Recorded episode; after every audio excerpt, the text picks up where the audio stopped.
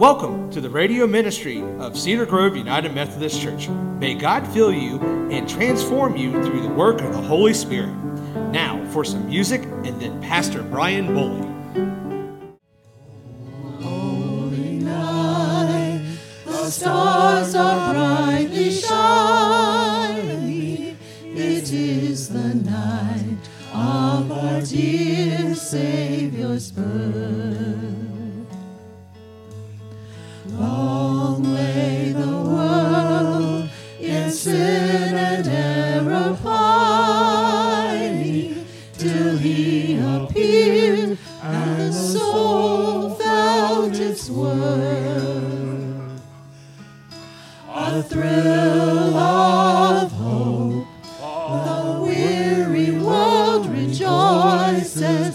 yonder breaks a new and glorious morn.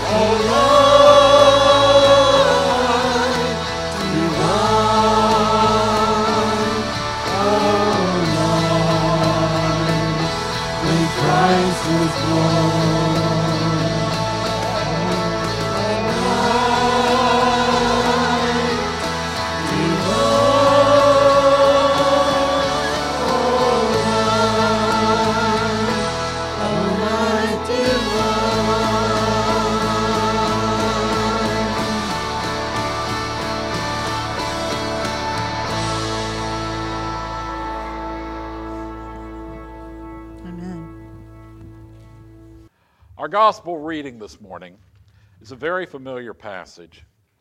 It's from Luke, the first chapter, starting with verse 26.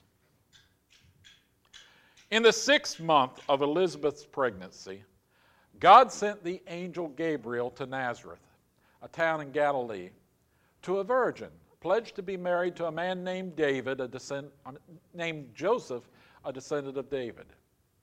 The virgin's name was Mary. The angel went to her and said, Greetings, you who are highly favored.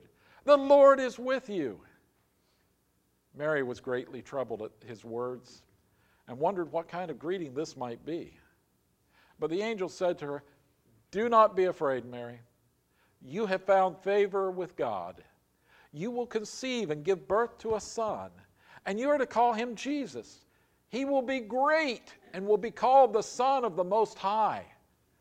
The Lord God will give him the throne of his father David, and he will reign over Jacob's descendants forever. His kingdom will never end. How will this be? Mary asked the angel, since I'm a virgin. The angel answered, The Holy Spirit will come on you, and the power of the Most High will overshadow you. So the Holy One to be born will be called the Son of God. Even Elizabeth, your relative, is going to have a child in her old age, and she who was said to be unable to conceive is in her sixth month. For no word from God will ever fail. I am the Lord's servant, Mary answered. May your word to me be fulfilled. And then the angel left her. This is the word of God for the people of God. Well, today I want to speak of an overlooked hero of the Christmas story. Now, you know, tonight at 5 or 5 o'clock Christmas Eve candlelight service, there's going to be a lot of candles. We'll speak of the prophecies that came from God through the prophet Isaiah. And we'll speak of Mary and Joseph in a section from Matthew's Gospel. And we'll even mention the emperor of Rome and the governor of Syria, as well as shepherds and a brief mention of King David. But today, this morning, we'll speak of Gabriel, the angel who's been entrusted several times with the most critical messages to men and women on earth. The first mention of Gabriel in the Bible is in chapter 8 of the book of Daniel in the Old Testament. So let's let Daniel describe the situation as he wrote it down. In the third year of King Belshazzar's reign, I, Daniel, had a vision after the one that had already appeared to me. In my vision, I saw myself in the citadel of Susa in the province of Elam. In the vision, I was beside the Ulai Canal. He's very specific. Daniel saw a vision of a ram and then a goat fighting. The horns of the beast grew, and the sanctuary of the temple was surrendered to a foreign army.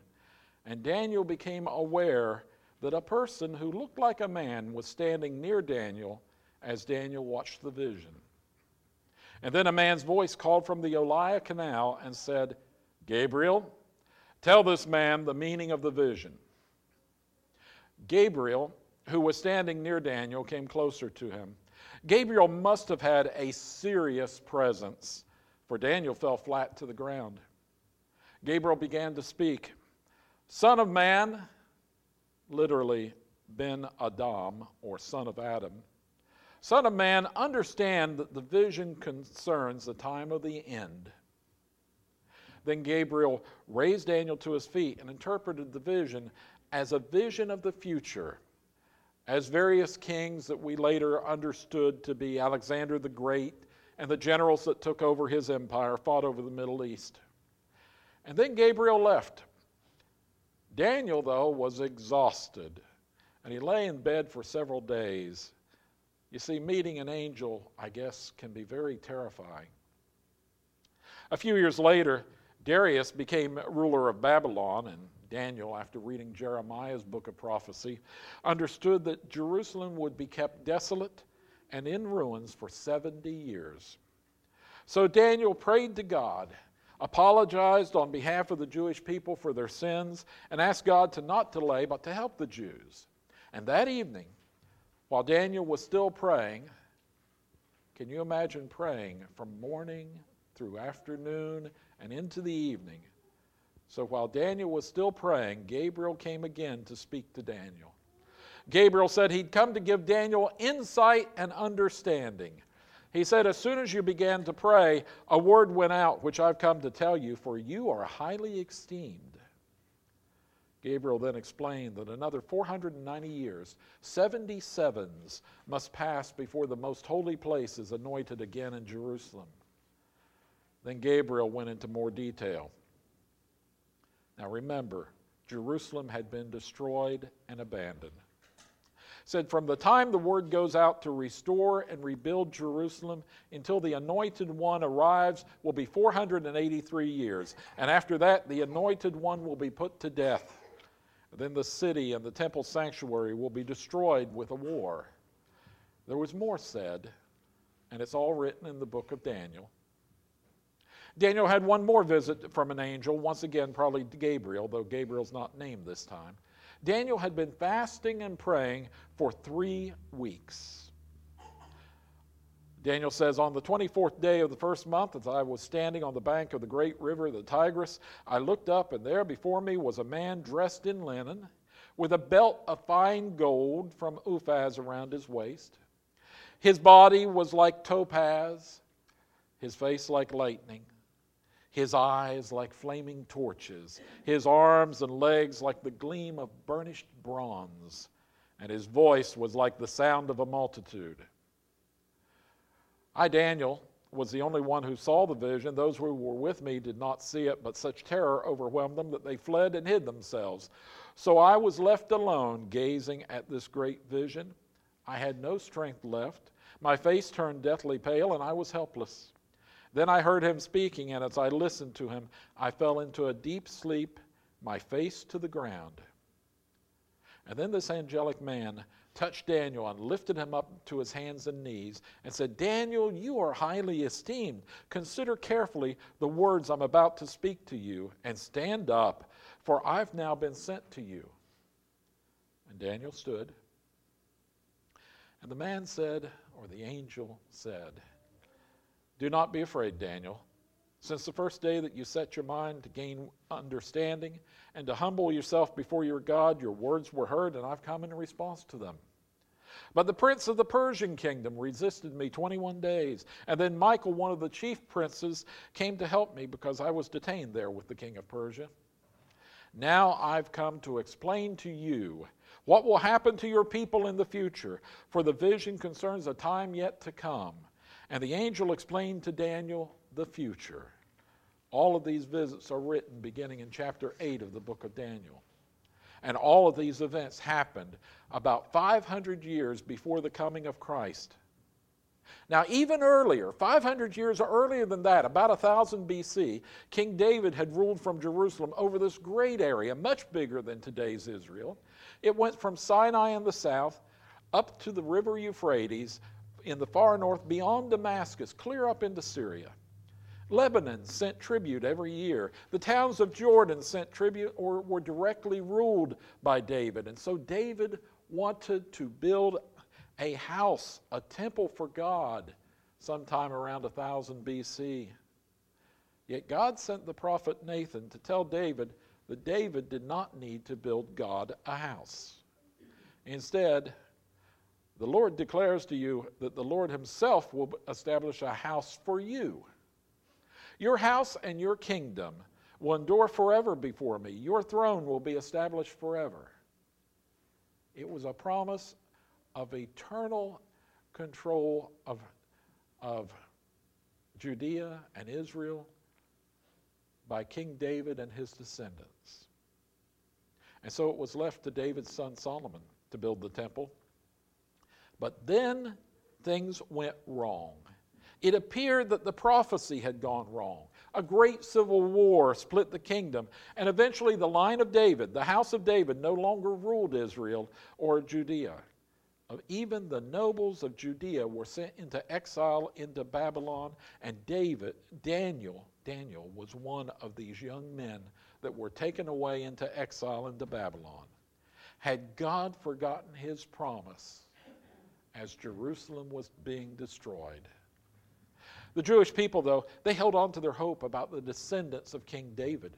That was one reason why the visits of Gabriel to Daniel were so important. It gave the Jewish people hope hope for the future that God had not forgotten them. It would just take some time. And around 5 BC, King Herod was king of Judea. Herod was not Jewish. He was not Jewish by birth. His father was from Edom, and his mother was Arab. But Herod was raised as a Jew. His father, you see, became a friend of Julius Caesar, who gave him control of all the local affairs, affairs of Judea. And when his father passed on in 41 BC, Herod was appointed over Judea by Mark Antony. And then a couple years later, he was confirmed as king of the Jews by the Roman Senate. Now, Herod, he began raising taxes. He raised the taxes quite a bit. And then he decided that he would renovate the temple. This is about 19 BC. And so the tax burden grew even heavier as he began to work on the temple and spend all that money making the temple fancy.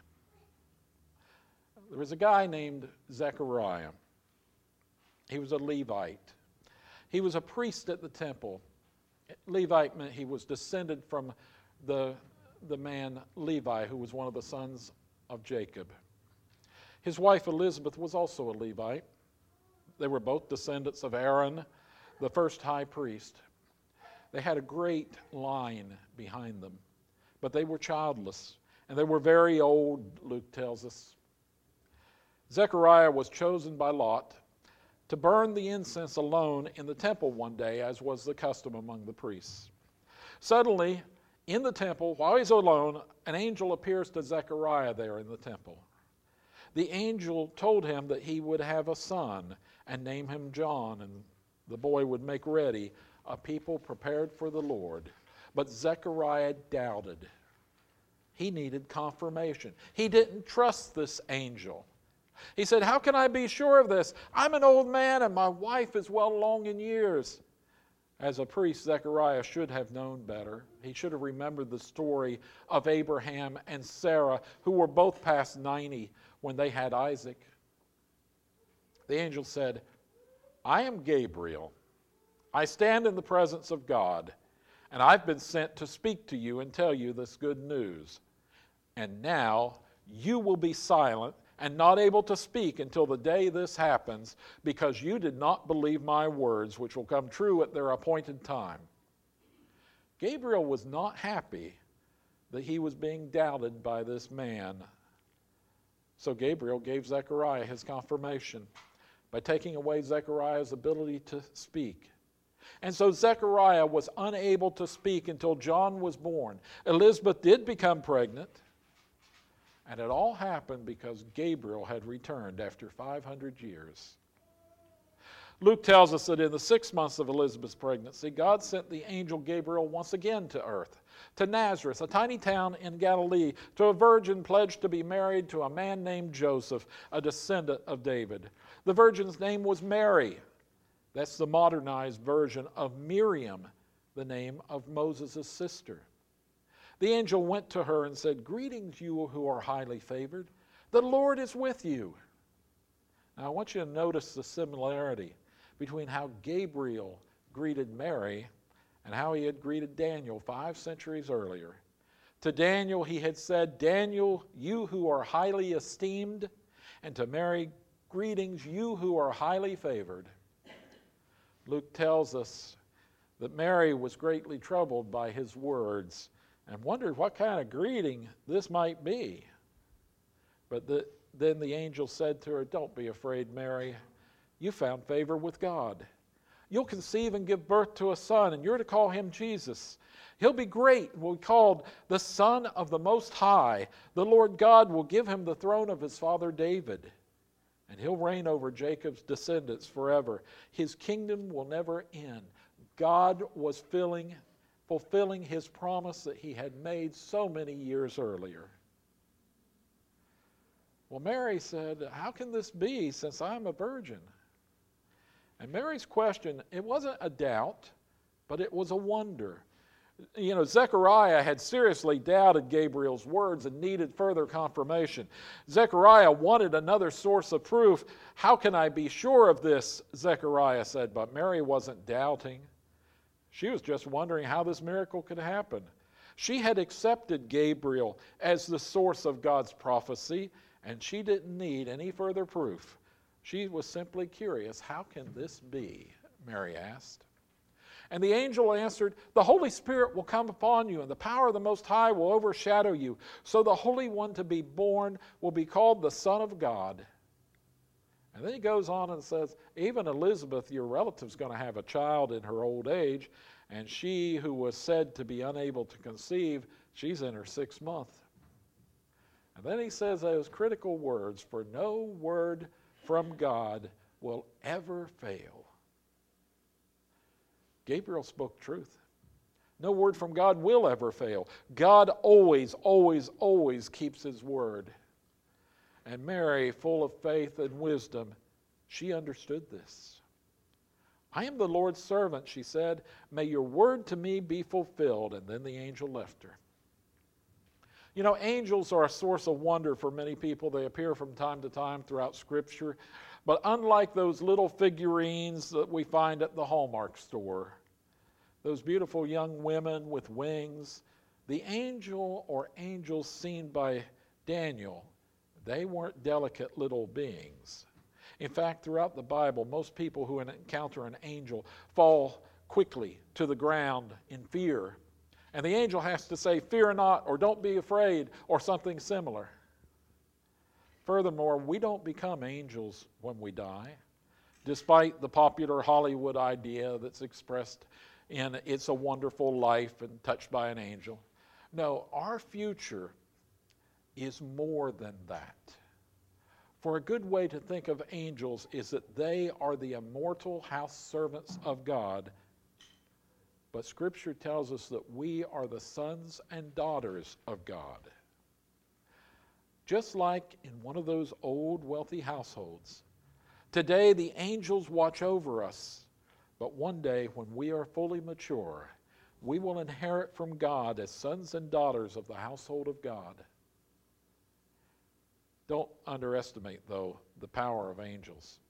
In one episode in the book of 2 Kings, chapter 19, it's recorded that Jerusalem was surrounded by an army of Assyria. Hundreds of thousands of men surrounded them. The faithful King Hezekiah of Jerusalem prayed for God for the deliverance of the city. And the prophet Isaiah heard from God and sent a message back to the king that God had replied, and God had said, I will defend this city and save it for my sake and for the sake of David, my servant. And that night, the angel of the Lord went out and put to death 185,000 in the Assyrian camp. When the people got up the next morning, there were all the dead bodies all lying around. And so Sennacherib, the king of Assyria, who was known for wanting to do battle until the blood ran up to, the, to his feet, when he was on horseback, Sennacherib broke camp and he withdrew and he went back to Nineveh and stayed there. The night of Jesus' arrest, Jesus points out to his disciples in Matthew 26 Do you think I cannot call on my Father, and he will at once put at my disposal more than 12 legions of angels? Folks, that's 70,000 angels, more or less. One angel destroyed an army in a, in a single night. Think about what 70,000 angels could do. Think about the power that is available to the Son of God whenever you despair that evil will triumph in this world. The power that God has is overwhelming. For victory, you see, doesn't go to the man with the largest number of soldiers or the best of man's technology, but the victory always serves God's purposes. Abraham Lincoln said when he was asked if God was on the side of the Union, Sir, my concern is not whether God's on our side. My greatest concern is to be on God's side, for God is always right. Our first concern is not what will God do for us, but to determine what God's will is, and then strive to be in the middle of God's will, doing what God wants. And don't pray to angels. John began to worship an angel once in Revelation, and the angel chewed him out, saying, Don't do that. I'm also a servant of God. But understand that nothing is too big for God to handle we need to be sure and certain that we are doing God's will. For it's the height of arrogance to assume that God can be persuaded or manipulated into doing our will. And so, as we celebrate the birth of Jesus, as that time approaches, let me suggest that you take some time this afternoon to consider this. When you pray, are your prayers an attempt to persuade or manipulate or bribe God to help you? Or are your prayers a deep attempt to understand what God wants you to do? Gabriel, as a good servant of God, delivered the messages that God had asked him to deliver to Daniel and to Zechariah and to Mary. Daniel had already proven that he was completely devoted to God. So Daniel listened carefully to Gabriel and wrote down what the angel said that millions of people might have hope. Zechariah, he needed additional confirmation of what Gabriel had said, and so he was unable to speak for nine months. Zechariah, you see, lacked a certain amount of faith in God's messenger. But Mary listened to Gabriel. We don't know much of anything about Mary's life before Gabriel visited. She was only 14 or 15 years old, but she could tell that this messenger was sent by God. She must have had a deep knowledge and faith in God and understood that God would never harm her. She may have had many plans for her life, which changed that day. But she had a deep enough faith in God to say, after hearing what the plan was, I am the Lord's servant. May your word to me be fulfilled. Now, may you pray to God to send you guidance every day and listen to it. May you hear the Holy Spirit speak to you. And may you have that deep faith to say, as Mary did, I am the Lord's servant. May your word to me be fulfilled.